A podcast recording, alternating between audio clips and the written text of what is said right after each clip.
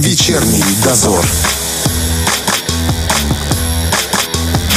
Говорим о том, что волнует каждого. На Первом радио. Вечер пятницы, друзья, в Тирасполе продолжается. У нас 18.10 на часах. Валентин Демидов, Роман Трощинский. Продолжаем вести вечерний дозор. Я напоминаю, что сегодня отмечается День больных эпилепсией. Э, по-иному, так сказать, фиолетовый день еще называется. Давайте будем разбираться, что это за болезнь, а что делать, если на улице у человека случился приступ. Да, тяжело же пройти мимо, нужно что-то сделать. А вот что? Ну, естественно, почему день фиолетовый? А, и не только об этом мы узнаем у врача-невролога отделения ангионеврологии Республиканского госпиталя инвалидов, ветеран, э, ветеранов Великой Отечественной войны Натальи Владимировны Коваленко. Наталья Владимировна, здравствуйте. Здравствуйте. Почему день фиолетовый? Рассказывайте. Начнем с этого вопроса. Э, фиолетовым этот день называется потому, что этот день придумала девочка э, Меган.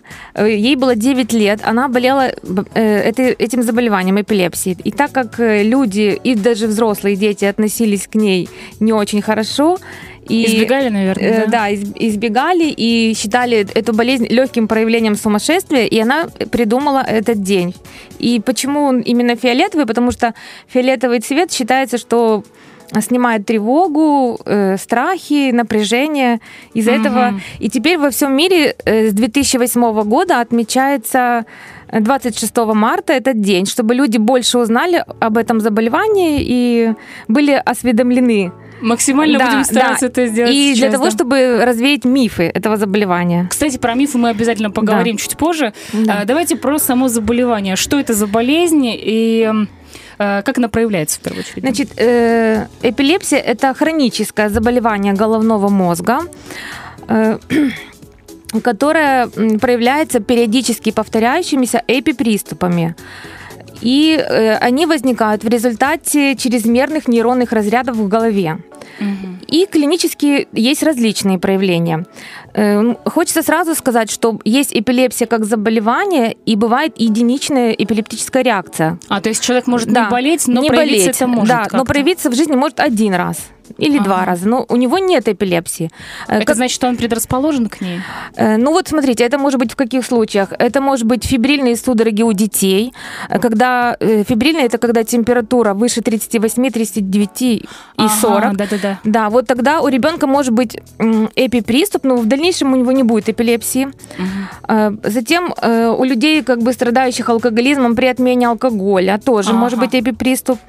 У людей, у которых опухоль в головном мозге, у них нет эпилепсии, но она раздражает структуры мозга, тоже возникает эпиприступ. Также при заболеваниях эм, э, э, менингит, энцефалит, тоже раздражается мозг. И еще бывает артериовенозная мальформация, это измененный сосуд мозга. Он тоже mm-hmm. раздражает мозг и возникает эпиприступ. Но это как бы не настоящая эпилепсия, это симптоматическая называется эпилепсия. Или после еще черепно-мозговых травм. Тоже такое Да, бывает. тоже в головном мозге формируется рубец, так по-простому рубец, mm-hmm, mm-hmm. из Э, клетки из нервных клеток уже рубец, и он тоже раздражает мозг. Угу, Вот. А истинная эпилепсия, она э, обусловлена генетически. И... Э, То есть это исключительно генетическое заболевание? Настоящая эпилепсия, да. Она генетическое заболевание. Она возникает или в детском, или в подростковом, или в юношеском возрасте. Угу, угу. Как бы и уже в течение жизни человек с ней живет, но получает, если получает лечение, то... Ой, мы ж... еще затронем мы это, еще, да. да, поэтому а Что касается тему. процентов, например, э, там отец или дедушка или бабушка болели эпилепсией, через какое, может быть, поколение проявляется, или какое, какое ну, процентное соотношение идет? Это, это, понимаете, нельзя вот так сказать, даже и по другим болезням. Это в зависимости от того, какие гены попадут тому ребенку.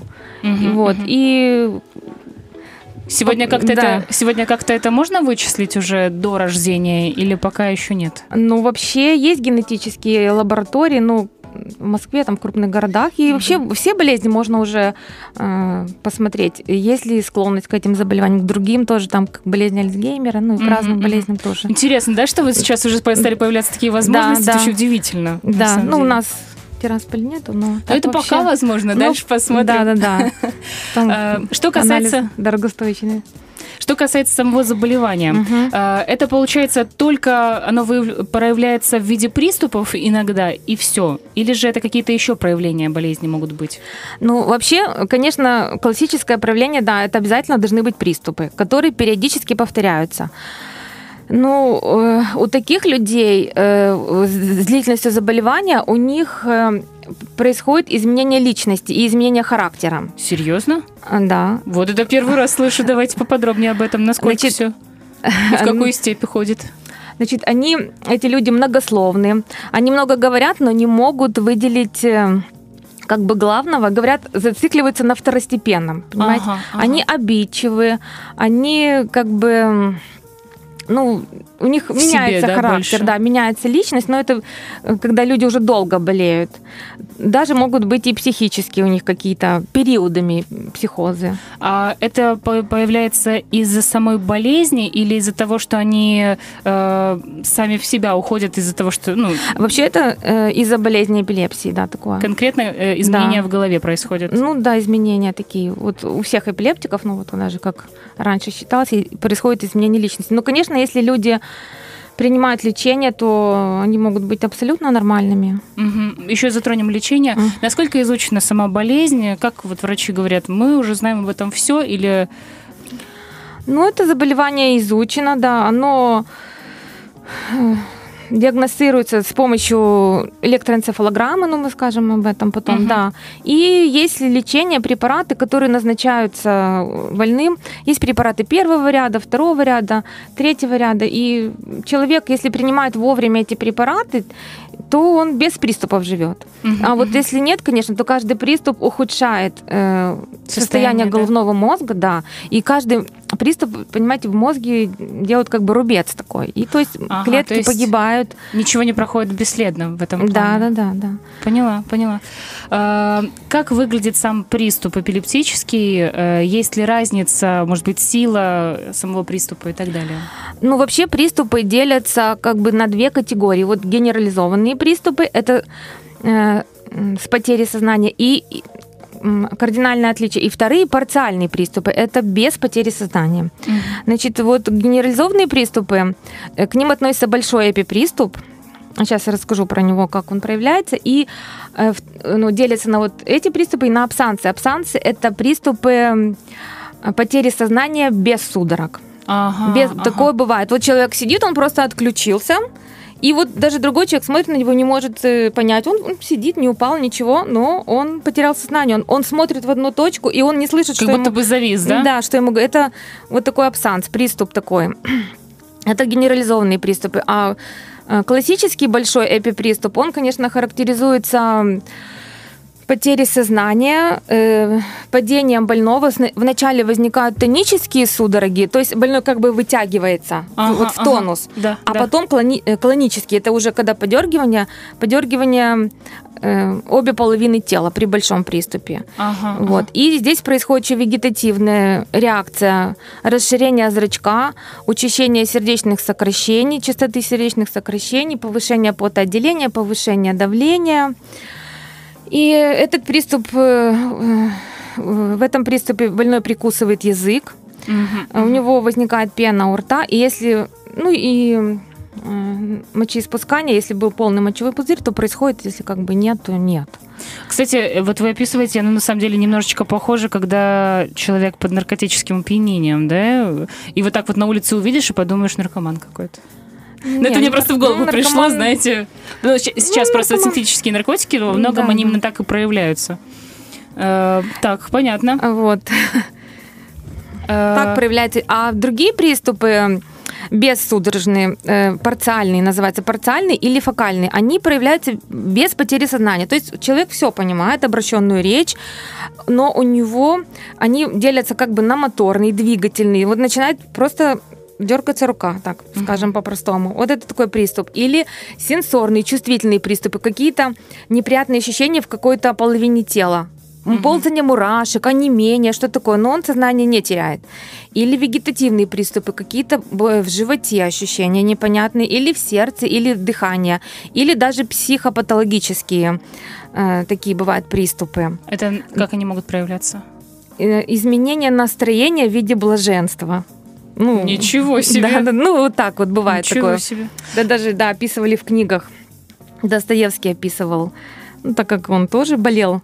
Да, кстати, он же считается известный эпилептик, да. Да, и он, видимо, описывал свои проявления и у своих героев их, как бы, Ага. да. Вот так вот э, можно почитать и много чего узнать. Да, да, да. Вот. Как, э, как долго проходит приступ сам? Значит, сам приступ э, длится от нескольких секунд, 2-3 минуты до 5 минут. Если приступ длится больше, э, то это уже будет затяжной приступ до 10 минут. Если вдруг приступ длится больше 30 минут, то это уже эпилептический статус. Это что значит?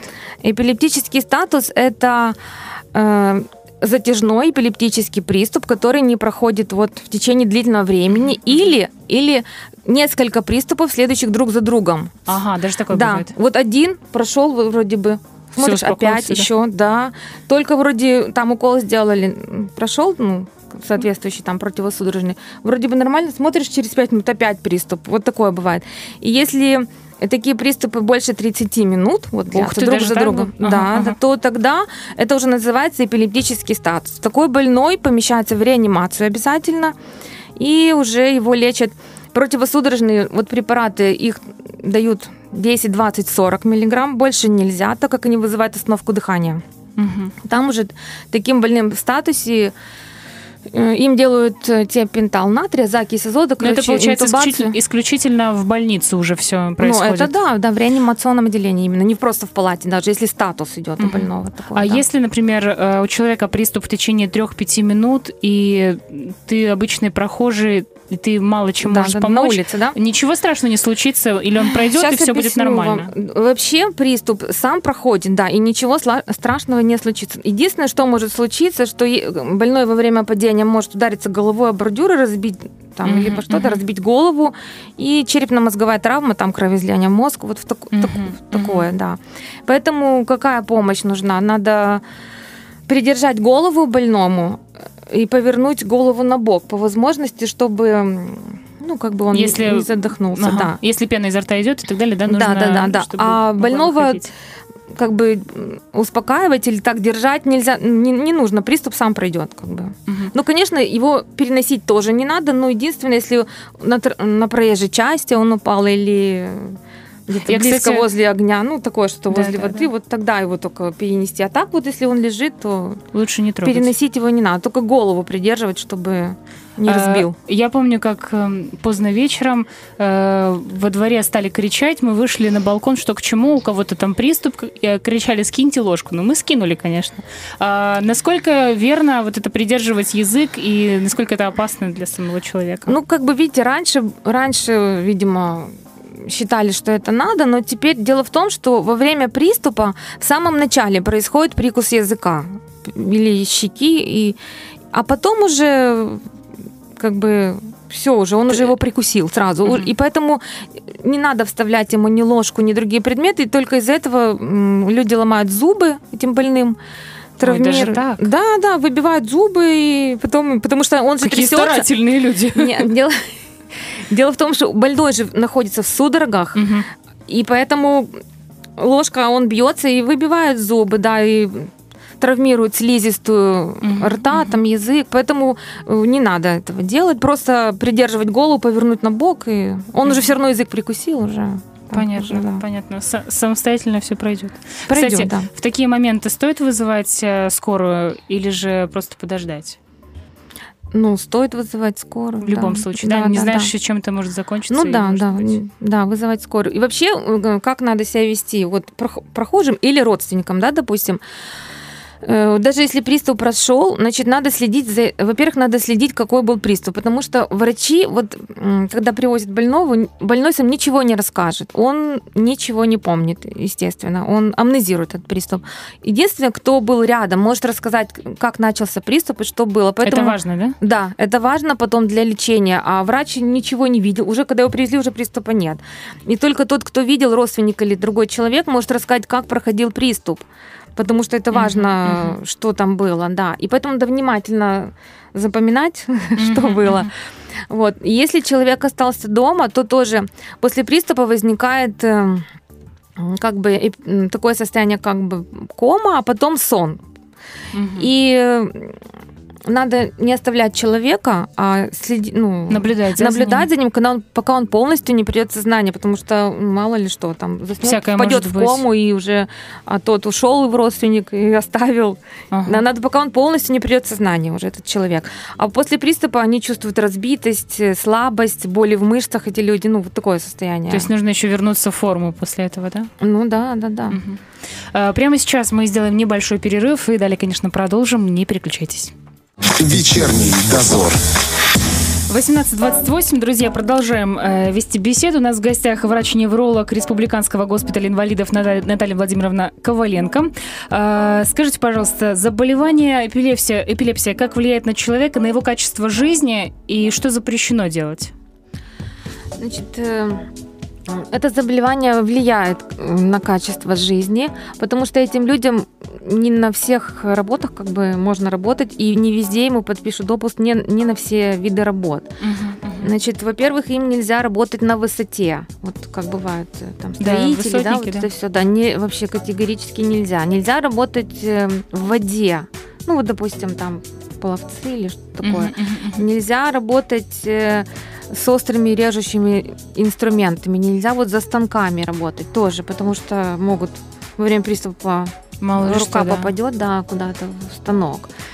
Нельзя им также ну, водить транспорт, им нельзя работать по уходу за детьми, ну, потому что он возьмет ребенка на руки, к примеру, Дай бог, случится да. приступ, упадет э, вместе с тем ребенком. Нельзя. Как сильно сокращается, да? Да, да, да, круг сокращается, да. И вообще им нельзя работать в ночное время, А почему? Ну, потому что в ночное время мозг должен отдыхать. То есть у них это определенный график э, жизни. В это- день только. Вообще всем людям нежелательно работать в ночное время, потому что это вредно для нашего здоровья. А Скажите более- нашим операторам эфира, да. А тем более больным людям, то уже ночью мозг должен отдыхать, так э, задумано природой, понимаете, поэтому нельзя. Ну, им нельзя переутомляться и какие-то лишние стрессы. И водить автомобиль Понятно. тоже нельзя. А, Еще слышала по поводу беременности. Многим женщинам или запрещают э, рожать, или же говорят, что очень большие сложности могут возникнуть с этим. Правда ли это?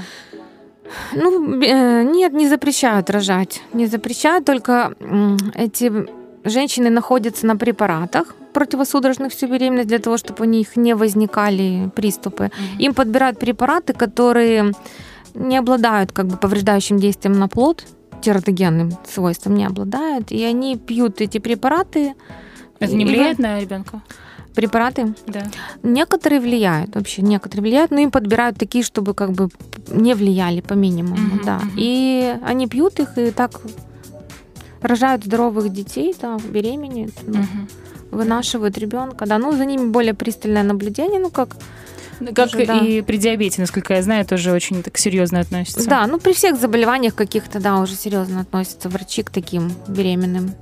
А, Мы определили, что человеку с эпилепсией нужно максимально отдыхать, да, я понимаю, восьмичасовой сон обязательно. да, это так далее. обязательно, да. Какие еще есть моменты, которые обязательно соблюдать стоит человеку с таким заболеванием? Ну, еще вот им нельзя, как бы, да, мерцающие вот такие вот, смотреть на, на мерцающие предметы. Почему? Э, Потому что это мерцание провоцирует приступы. А насколько, вот, ну, мерцание, не знаю, Ну, вот э, как может светомузыка, допустим, да, Ага. вот на дискотеке, как раньше, да, Ну, светомузыка. такое, это жесткий такой прям Ну, вот мерцание. такое, да. А такие если мерцания. бывает там солнечные зайчики через окно, это тоже может в конце концов вызвать? Не, ну, зайчики, это же такое что-то То есть это что- что-то по максимуму, да, да, что да, да, такие действует? мерцания, да, света и тоже вызывают. Даже как дел- делают, когда электроэнцефалограмму, для того, чтобы как бы вызвать, найти этот очаг, там применяют вот это мерцание. Мгм, Поэтому, чтобы, ну, когда бывает же не, не бывает есть эпилепсия, но энцефалограмма не показывает. И там уже применяют э, различные такие вот методы. чтобы Поэтому, понять. да, это мерцание, оно вызовет у больного именно приступ. Может вызвать у больного человека, у которого снижен порог судорожной готовности мозга. То есть, когда ты делаешь энцефалограмму, нужно быть готовым на всякий случай к тому, что, не дай бог, где-то как-то? Э, Ну, не, ну когда делают, там же это делают медработники, Ну, врачи, правильно. Там, да, там они разберутся. А, кстати, вот мы э, отошли от этого, хотелось бы все-таки еще узнать. а, питание, спорт, э, как здесь должно быть у человека с эпилепсией?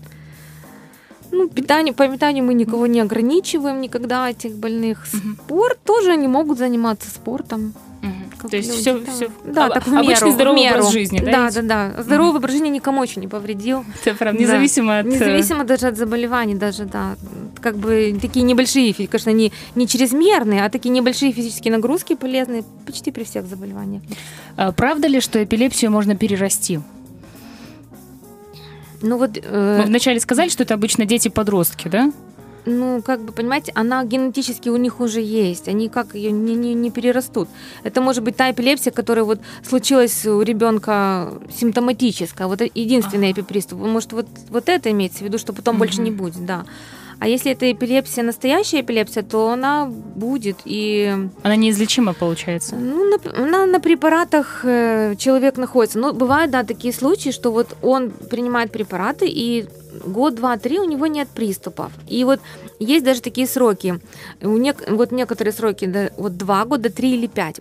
Везде просто по-разному. Если два года, там, три или пять, у человека нет приступов, врач постепенно начинает уменьшать дозу, ну это постепенно препаратов, не отменяет сразу. И потом может отменить полностью. Еще плюс смотрит энцефалограмму там каждый месяц. Если Мгм. там на фоне снижения приступов энцефалограмма не ухудшилась, тогда дальше продолжают.